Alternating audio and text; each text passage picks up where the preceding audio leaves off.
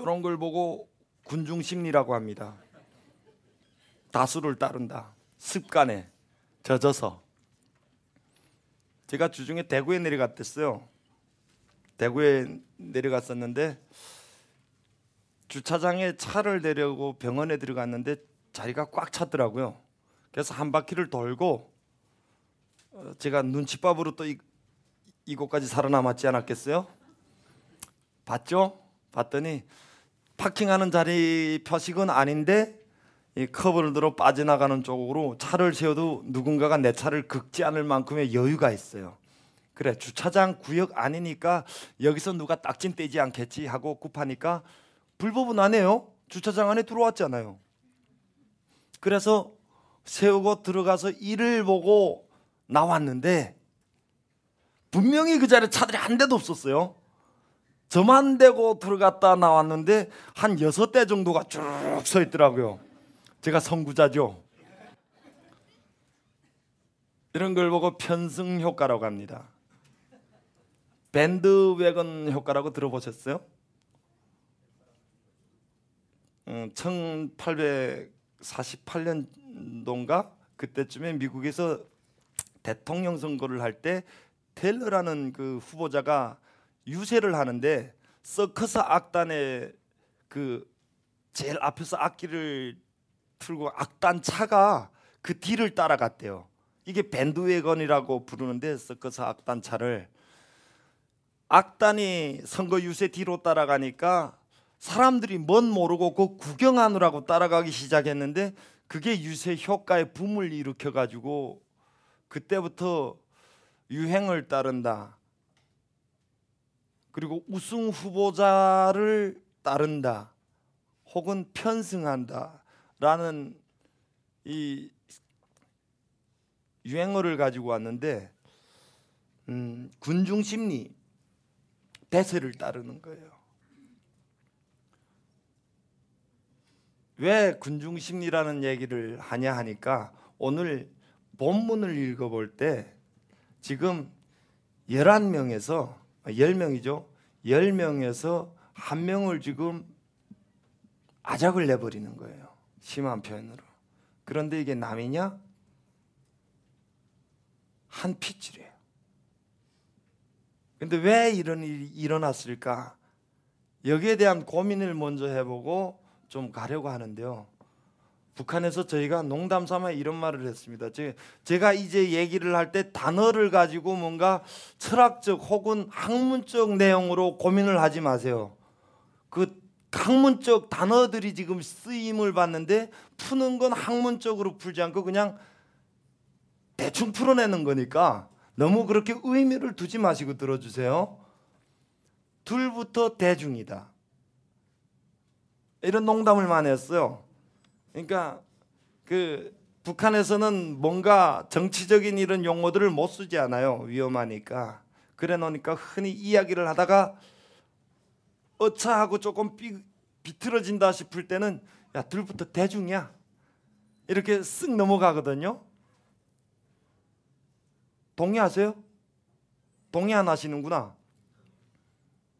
여러분 지금 모여 있잖아요. 요게 무리가 될 수도 있고 성도가 될 수도 있습니다. 그걸 먼저 좀 봐야 되겠다는 거예요. 대세를 탄다는 건 뭔 얘기냐니까 사실은 동영상을 하나 보여줄까 하다가 안 보여주는데 어, 엘리베이터에서 시험을 해봤어요. 군중심 심리 시험을. 엘리베이터를 타면 이게 문이거든요. 그러면 들어와서 다 이렇게 서지 않아요? 문을 향하여서. 근데 시험을 하면서 돌아서더라고요. 이렇게 세 사람이 이렇게 탔었는데 두 사람이 벽을 향해서 이렇게 돌아서니까 이렇게 섰던 사람이 두 사람이 자기를 향해서 딱 돌아서지 않아요? 어 이게 멘붕이 오는 거예요. 그러다가 절반 돌아서더라고요. 좀 있더니 돌았어요.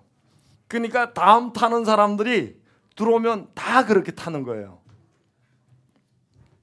지금 여기 한 120명 정도가 있는데 에, 찬양을 부를 때 인도자가 자 일어서 찬양 부릅시다라고 하는데 여기 분명히 하나님을 모르는 사람들도 있단 말이에요. 근데 들어와서 딱 봤는데 대세가 다 서 있어. 딱 드는 생각. 조직 사이즈잖아요. 앉으면 찍힌다. 찍히면 재미가 없다. 오늘 한 사람이 찍혔어요.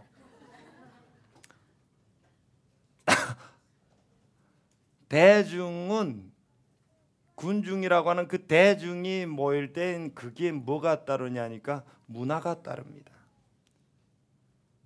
그러니까 이게 대중이라고 할 땐 그 대중은 사회라고 표현을 하는데 이 사회를 그냥 무리라고 하잔 말이죠. 그리고 이 무리 가운데에는 북사선 나, 만의 이미지가 있습니다. 이, 이 사회 가운데 이미지화된 특별함이 없다면 이건 사회가 아니에요. 사랑의 교회만 가지고 있는 특성이 있어요. 근데 이 대중의 특징 가운데 하나가 이율배반적인 게 있어요. 뭘까요? 빨리 진행할게요. 엘리트를 원하는데 거부합니다. 그러니까 이 대중은 엘리트를 원하는데 쉽게 말하게 되면 리더를 원하는데 리더를 거부합니다. 이율배반적이에요. 그리고 이 대중 사회는 보편성을 부르짖고 평등을 추구하는데 성공 지배적인 욕구가 짓누르고 있습니다. 복잡하지 않죠? 여러분의 삶이에요. 개인은 상관이 없는데 대중이라고 하는 사회가 모였을 때는 꼭 이끌어갈 수 있는 나비 효과를 낼 수 있는 한 리더가 필요로 하는데 그 리더를 거부하기도 합니다. 그리고 이 사회는 평등, 평준, 보편을 추구하는데 그 추구 가운데에서 특출함과 성공적 지향 욕구가 깔려 있다는 거죠. 결국 문화가 어떻게 이루어지냐? 다양성과 그 보편성 안에서 정신적 가치를 추구하지만 잘 들으세요. 다양성과 보편성이라고 하는 이 사회의 문화를 형성해 가면서 우리가 추구하는 기준은 정신적 가치를 추구하지만 실은 물질적 향상을 누려야만 됩니다. 물질이 지배를 하는 거예요. 그러니까 문화가 사실은 문명이라고 하는 정신적 가치로 이루어져야 된다는 이론은 확실한데 실제 우리는 물질적 기준에 의해서 문화가 지배를 받는다는 거죠.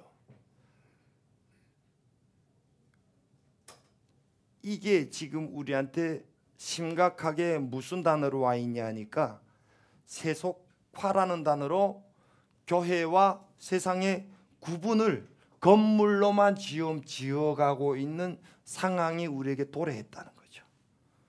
포스터 모더니즘이라고 하는 극단적 개인 이기주의, 자기 중심적 나만 아니면 돼.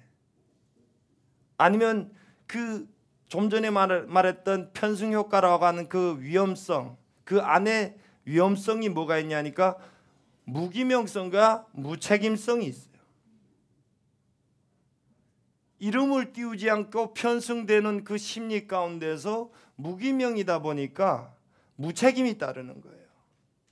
그 무책임으로 하여금 그 다음에 뭘 가져오냐니까 잣대가 자유로워진다는 거죠. 그 잣대는 뭐냐? 나예요. 내가 피, 지금 팩트가 필요 없습니다. 사실이 필요가 없어요. 해석이 중요한 거예요. 지금은. 그러다 보니까 이번 39차 선교 컨퍼런스 그때 우리에게 대두됐죠. 강사님들도 여러 번 우리에게 두드렸는데 이전에는 나가는 선교였습니다. 선교사를 파송하자. 우리가 10만 명의 선교사를 하나님 앞에 결단했습니다. 나가는 거예요. 비행기를 타고 배를 타고 나가는 거예요.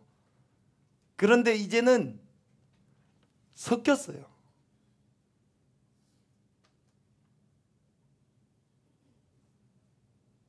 분별이 어렵다는 거예요. 이것이 옳다, 이것이 아니다라고 할 수가 없다는 거죠. 섞여 있습니다. 혼탁돼 있어요.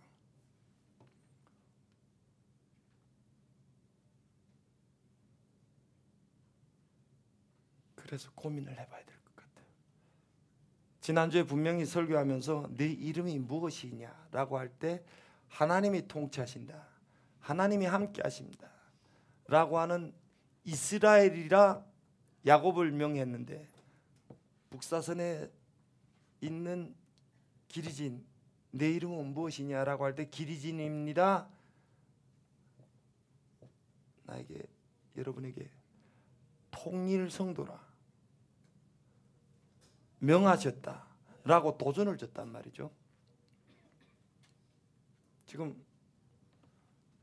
우리는 이 섞인 환경 가운데서 대세를 따르고 다수에 서면 옳은 것 같아 보이는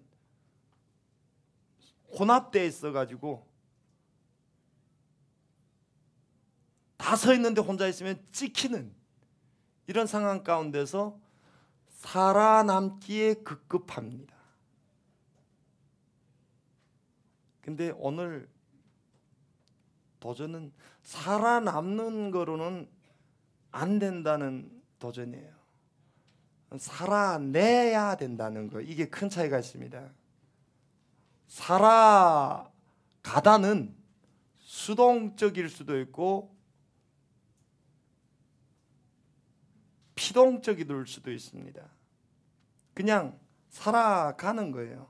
리듬 따라 흐름 따라 살아내다는 스스로 그 앞에 주어를 스스로가 이루어 가는 거예요.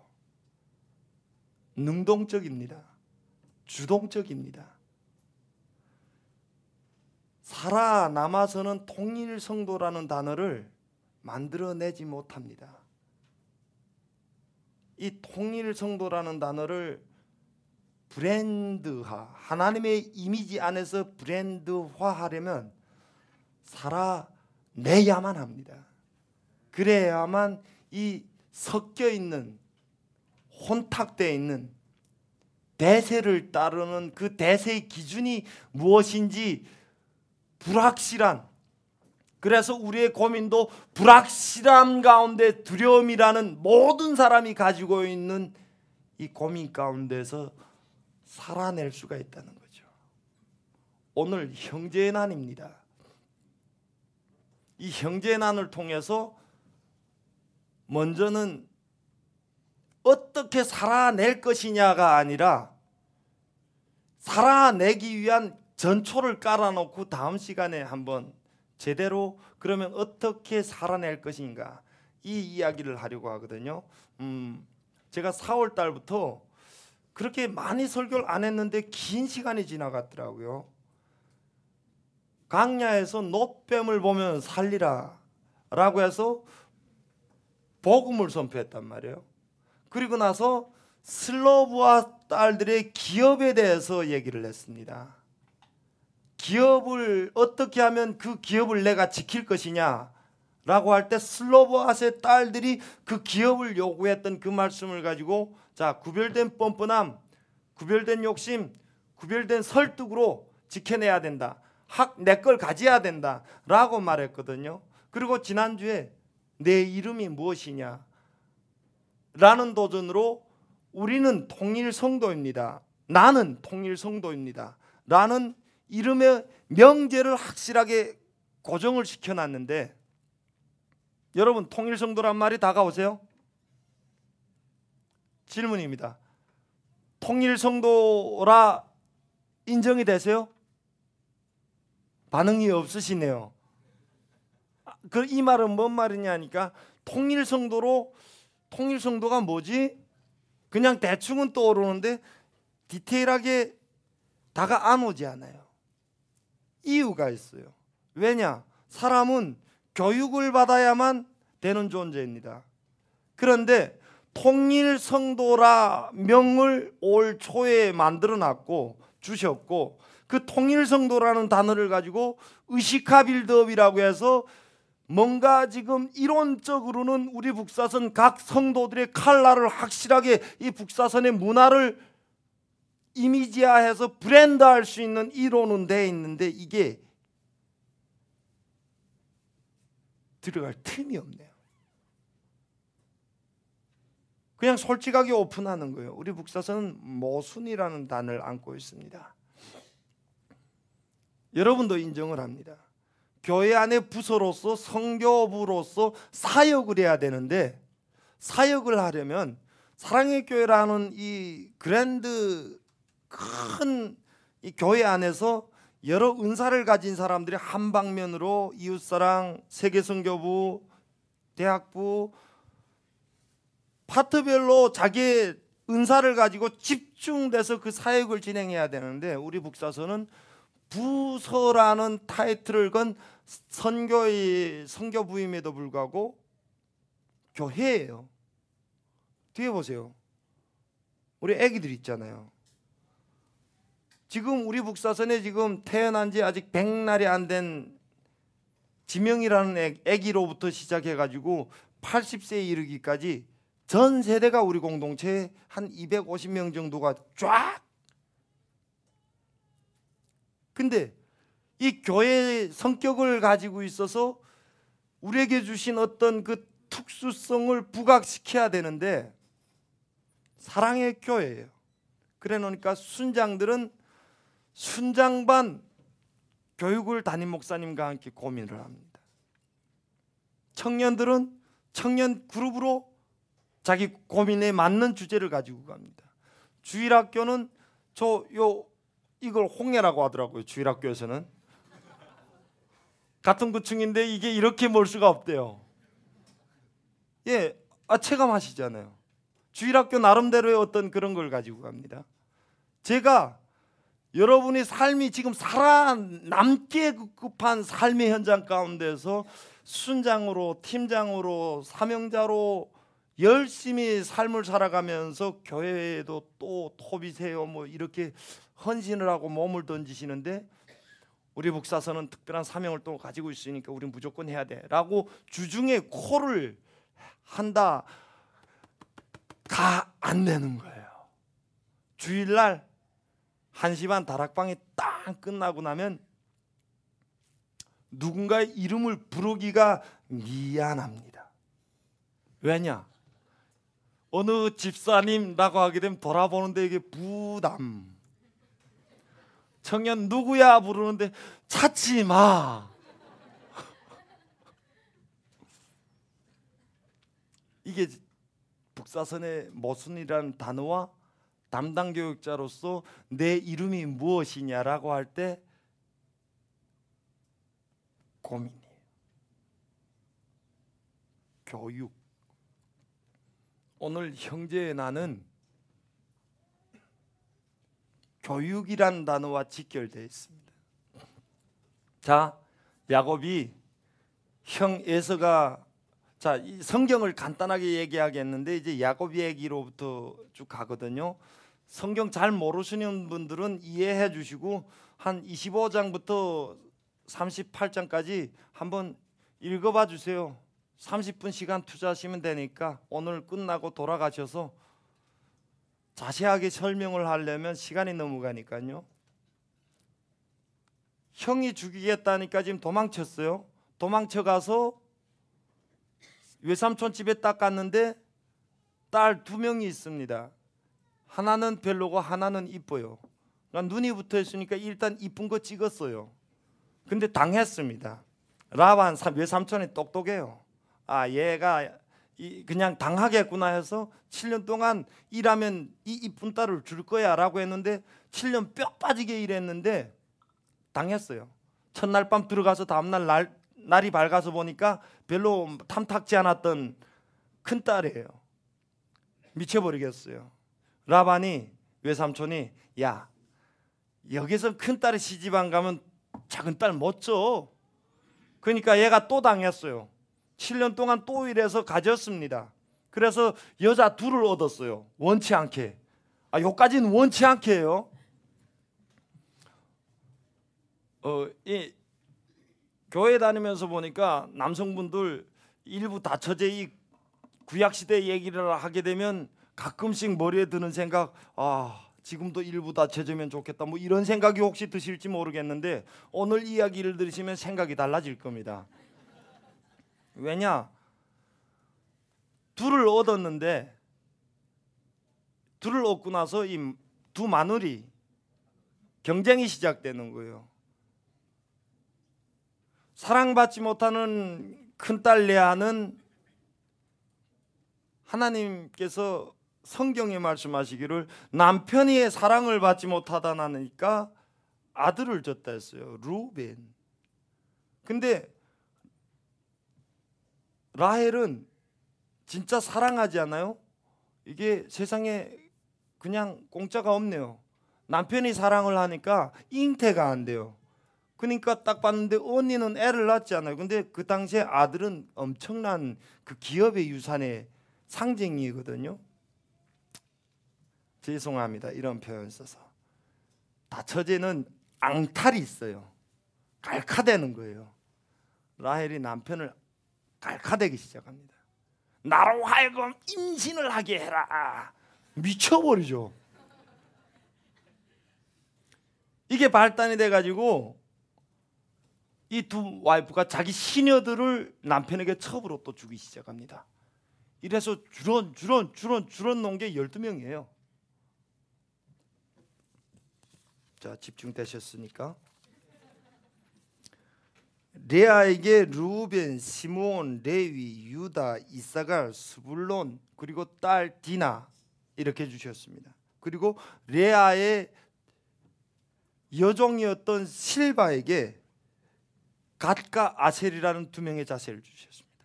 그리고 라헬 진짜 처음에 딱 찍었던 여자예요. 그 여자에게 요셉과 베냐민을 주십니다. 그리고 이 라헬은 베냐민을 낳다가 상고의 고통으로 죽습니다. 그래서 베냐민은 태어나서 엄마를 못 봤어요. 후에 보게 되면 요셉이 애굽 총리가 되었을 때 그 베냐민이 최종적인 딜의 어떤 카드가 되거든요. 야곱이 그렇게 그 엄마를 못 보고 자란 자기가 사랑하는 여인의 막내 아들이라는 그 피부치에 대한 사랑이 남달랐습니다. 그리고 그 라헬의 여종이었던 비라에게서 단과 납달리를 낳습니다. 70명, 75명이라고 합니다. 성경의 기록을 보니까 이 가족이 주런 주런 주런 낳는데 대가족이에요. 교육이 안 됩니다. 교육이 안 됐어요. 부부간에 여자 여인을 데리고 그 갈등 가운데서 이리 치이고 저리 치이고 그러다 보니까 분명히 하나님께서 내 이름이 무엇이냐라고 하셔서 이스라엘이라 하리라라고 했어요. 하나님께서 명해 주셨습니다. 자기가 자다가 지어짜 가지고 만든 이름이 아니에요. 하나님과 살겠다고 씨름질을 하고 몸부림을 치면서 축복을 하지 않으면 안 됩니다라고 목숨을 걸어 가지고 받은 이름이에요. 근데 이게 교육으로 이루어지지 않습니다. 사람은 교육을 받아야만 됩니다. 사람은 교육돼야만 정형화됩니다. 여러분이 가지고 있는 지금 어떤 가치, 어떤 철학의 기준, 어떤 삶의 지향, 혹시 이념에 있어서 지금 좋아할 수도 있고 울 수도 있습니다. 그 모든 것들 여러분 환경과 여건 가운데서 교육이라고 하는 누군가의 영향을 통해서 내 사고의 기초가 형성이 되었습니다. 그런데 가장 대표적인 예로 세겜의 이 대가족이 갔는데 딸 한 명 있는 디나라고 하는 딸이 거기서 우연 원치 않게 성폭행을 당합니다. 거기에 있는 추장의 아들이 진심으로 사랑해서 좋아하는 했는데 합의가 되지 않은 성관계가 이루어져요. 그래서 디나가 수치스러워할 때 오빠들이 들어보고 나서 그 세겜 백성과 화친을 합니다. 그러면서 아들들이 술을 써요. 할례를 받아라. 우리는 할례족이다. 너희가 할례를 받으면 우리가 사돈이 되리라.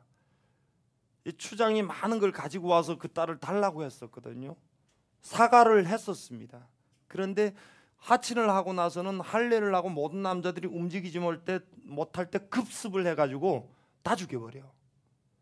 그래서 야곱이 화딱지가 나가지고 너희들이 무슨 짓거리를 했냐? 이게 뭔 짓이야? 아빠하고 얘기도 없이 이제는 이 주변에서 어떻게 사냐 이렇게 다 죽여버리고 이 말은 자기 이미지예요. 하나님의 백성으로서 선민으로서 행함에 어떤 가치가 있는데 이유가 하해를 구하고 용서를 구한 그 그들을 이렇게 죽일 수가 있냐 나하고 상의도 없이라고 하는데 뭐라 하냐니까 아들들이 우리가 이런 치욕을 받아도 된다는 거예요? 하고 아버지한테 맞짱을 뜨는 거예요.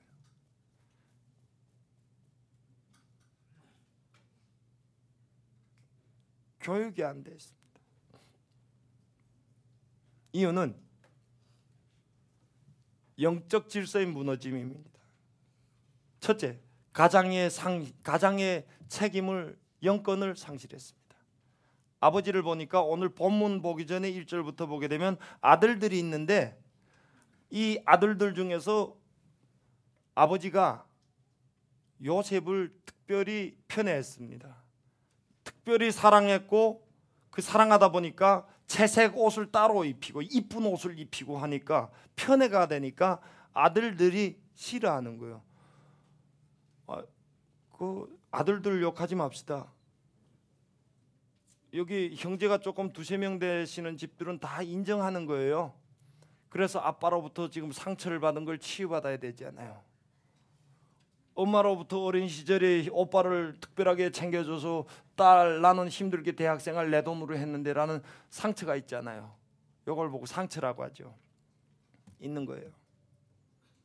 결국 뭔 말이냐 하니까 자기 자리에서 져야 될 그 책임을 상실해 버렸어요. 둘째는 권리를 창살했습니다. 지금 11명이 오늘 본문에서는 11명의 아들들이 동생을 죽이려고 하는데 그 큰 아들이 장자 루벤이에요. 이 루벤에게는 장자로서의 기업의 유산이 이어지는데 야곱이 너무 속상해서 이런 표현을 쓴 말씀이 있습니다. 창세기 49장 3절 4절.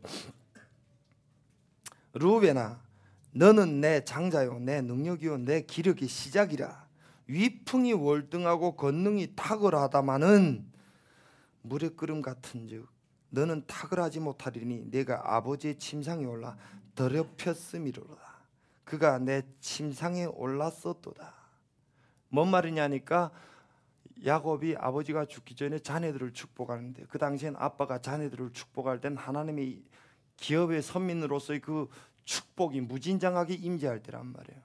그러니까 큰 아들에게 다 축복해주고 싶은데 루벤이 자기 첫 비라와 동침을 했어요.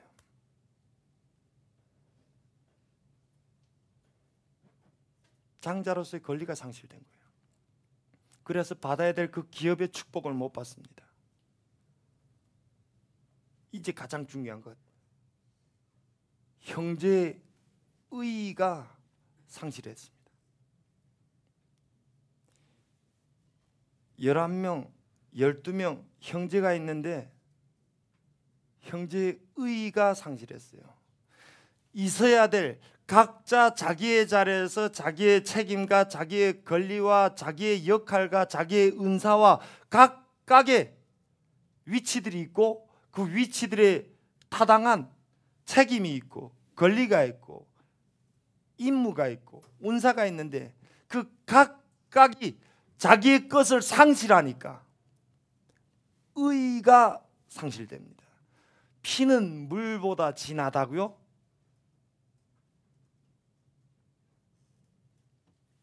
역사를 여러분 아시잖아요. 성경에서 형제의 난이 얼마나 많았어요. 아니 우리 한민족 역사에서 성, 형제의 난이 얼마나 많았어요. 통일 한 민족이니까 통일해야 된다. 당위성이 있나요? 역사를 아시는 분들 우리 한민족이 통일 올로 통일돼 가지고 한민족이라는 그 품위를 드러냈던 시기가 어느 만한데요. 멀리 삼국 시대부터 시작해서 통일 성도요. 그냥 모여서 여러분 지금 캐치프레이즈 하나 지금 내 거로 입력 못 하는데 어디 가서 통일 성도라고 통일 성도가 뭐요라고 하라 할때 뭘로 납득을 시킬 수 있고 통일에 대해서 당당하게 통일돼야 됩니다라고 설득하겠냐 그죠? 아니 사람들을 말하는 게 아니에요. 여러분이 지금 예배를 드리고 있는 그 예배의 대상 대신 하나님이 통일이 필요하냐? 왜 통일을 줘야 되는데? 라고 할 때 형제이기 때문에 통일을 주시옵소서 말이 돼요? 그럼 하나님이 나쁜 놈이 돼요. 하나님이 진짜 나쁜 놈이 돼요. 하나님 이 말은 뭔 말이냐? 심한 표현을 썼어요. 대조적으로 하나님이 하나님 되지 못한다는 지금 망치를 치는 거예요. 우리 한민족이니까 통일을 주세요. 그럼 찢으신 게 하나님인데 하나님께 지금 책임을 돌리는 거잖아요. 얘기가 될까요? 내가 하나님 편에 서서 고민해 보니까 이게 얘기가 되더라고요. 네가 지금 날 나쁜 놈이라 하냐?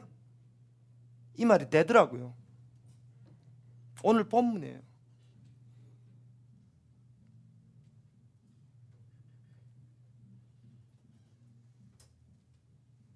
어떻게 살아내야 되냐? 갈등 구조입니다. 지금 딱 하나예요. 기억해야 될 것. 오늘 설교를 하면서 이것만 기억하시면 돼요. 산액 하나.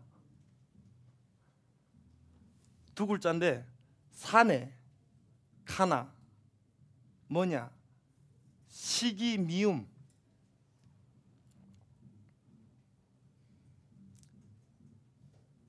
산에 카나 요거 좀 시기 미움 사절에서 형제들이 아비가 특별하게 총애를 함을 보고 미워합니다. 그리고 11절에서는 채색 옷을 입혀주니까 시기합니다. 미움과 시기예요. 산액 하나. 갈등 구조는 이것밖에 없습니다. 내가 추구하는 가치에 대한 올바른 교육이 이루어지지 않으면 올바른 인식이 나를 정립하지 않으면 무조건 미워하고 시기하게 되어 있습니다.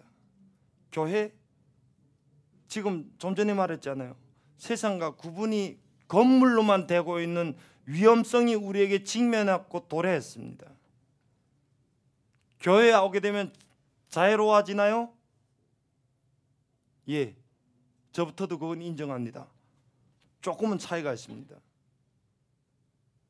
운전을 해서 저 반포대교를 넘어오면서부터 마음을 진정하기 시작해요. 교회가 가까워지는구나. 그러다가 이 언덕을 지나면서 다시 뛰기 시작합니다. 차들 서로 밀당하면서 오다 보니까 그러다 이 사거리를 지나서 주차장으로 들어오면서 릴렉스 거룩해지죠. 인정해야 돼요. 무슨 말을 하냐고요? 교회에 와서 앉아 있는다고 여러분의 마음속에 있는 그 시기와 미움이 오늘 요셉의 형제들이 가지고 있던 시기와 미움과 다를 바가 없지 않냐라는 오픈을 지금 뚜껑을 열어보는 거예요. 우리 속에 그런 마음 없나요? 하나님의 편애하는 것 같은 마음? 우리 속에 그런 마음이 없나요? 하나님이 저 누군가에게만 채색 옷을 입히는 것 같은 마음? 있을 것 같아요. 많이 이야기를 해보고 상담을 해보다 보면 이야기는 환경과 여건에다가 말하고 있는데 좀 더 안에 들어가 보게 되면 뭐냐? 하나님이 나보단 저 사람을 더 챙겨주시는 것 같아요. 하나님이 나보다 저 사람을 더 복을 주시는 것 같아요. 하나님이 나보다 저 사람을 더 형통하게 하는 것 같아요. 차이라는 단어가 비교를 가져와서 나에게는 시기가 있고 미움이 있을 수밖에 없는 확률성이 높죠.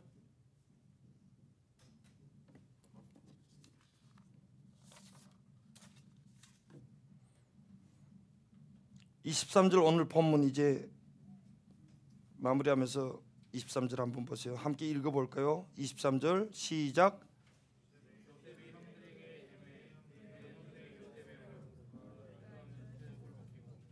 예, 채색 옷을 벗기고 여러분 오늘은 그냥 도전입니다.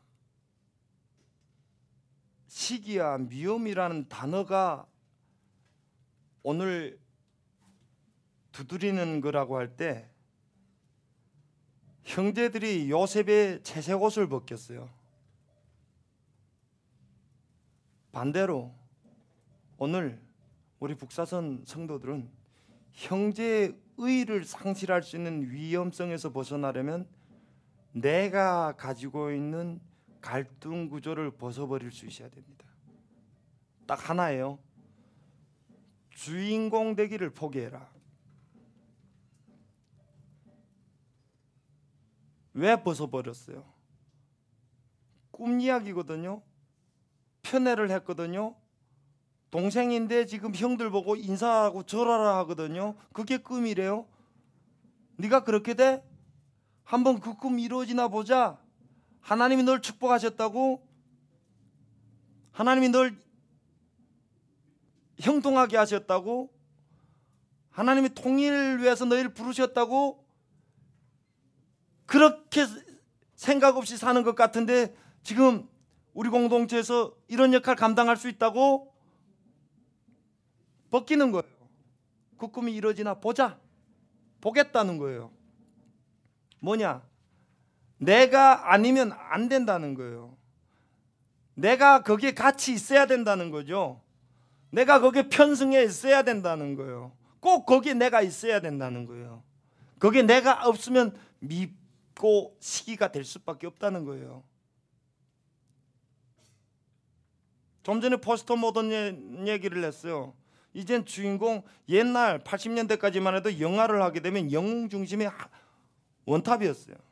그 주인공 한 사람을 위해서 뭐 스타 한 사람을 위해서 모든 엑스트라와 조연들이 연출을 했습니다. 그런데 지금 보세요. 영화들 주인공 구분하기 힘들어요. 드라마를 보세요. 드라마의 주인공은 이젠 한 사람이 아닙니다. 대여섯 사람입니다. 넓혀졌어요. 그 주인공이라고 정확하게 얘기를 할 수가 없어요. 세상도 그런데 하나님의 섭리 안에 주인공요 딱 한 분이세요. 예, 답 나왔네요. 내 채색옷 벗어버린다? 다시 주님 봐야 됩니다. 여러분이 받은 은혜를 기억하세요. 여러분이 지금 북사선에 와서 앉아 있고 여러분이 신앙생활을 하는 이, 이 은혜를 다시 되새겨 보세요. 형제들이 다 죽이려고 할 때 루벤이 죽이지 말자.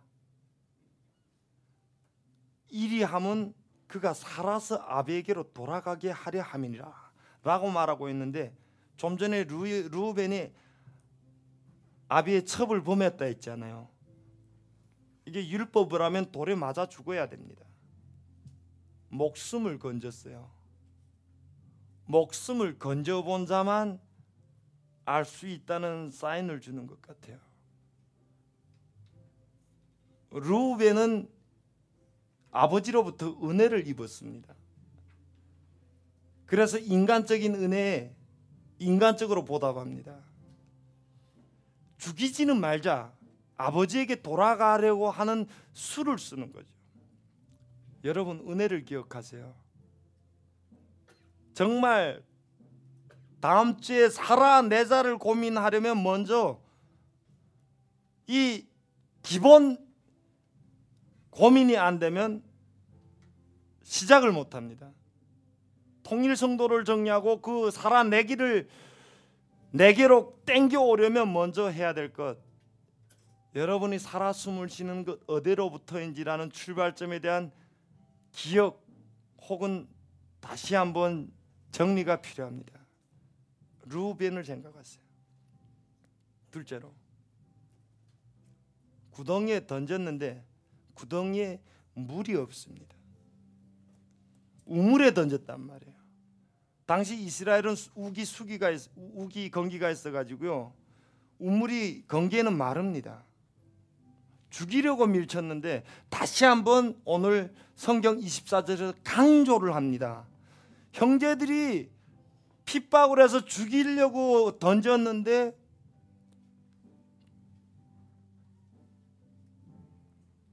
우물에 물이 없습니다. 이는 우물이 말랐더라.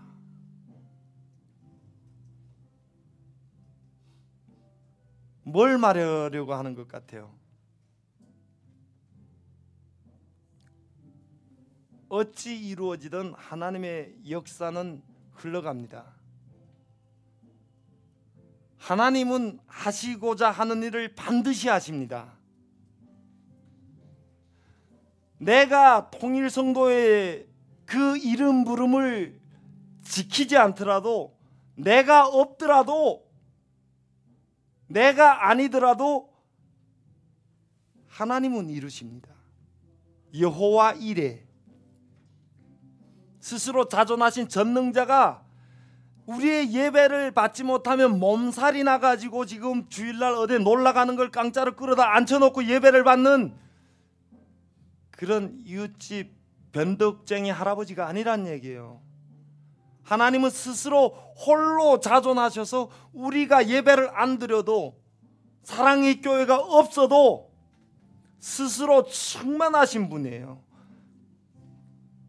그럼에도 불구하고 지금 여러분을 한 사람 한 사람 은혜로 인도하셨고 북사선에 모으셨다는 거예요. 여호와 이래 내가 아니라도 하나님은 이루시는데 그 하나님이 나를 부르셨다라는 감사가 있었으면 좋겠습니다. 이게 되면 그러면 그 교육이라는 단어의 고민을 오늘 야곱을 통하여서 받았을 때 어떻게 할 것이냐 이건 방법이에요.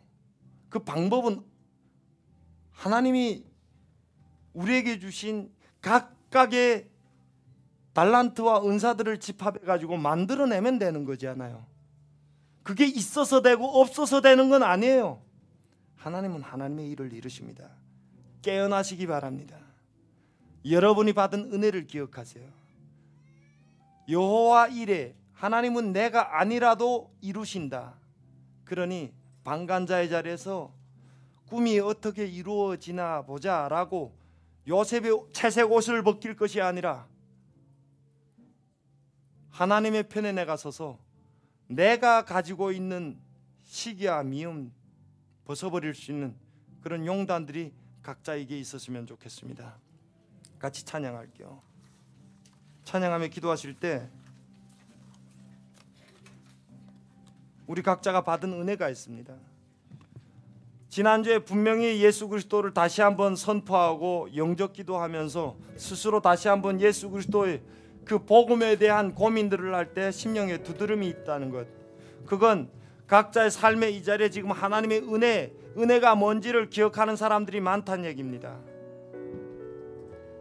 다시 한번 오늘 우리의 예배의 대상, 예배의 목적, 우리가 통일을 달라고 할 때 그 통일이 이루어져야 될 근본 가치에 대한 고민들 주님이 이루십니다.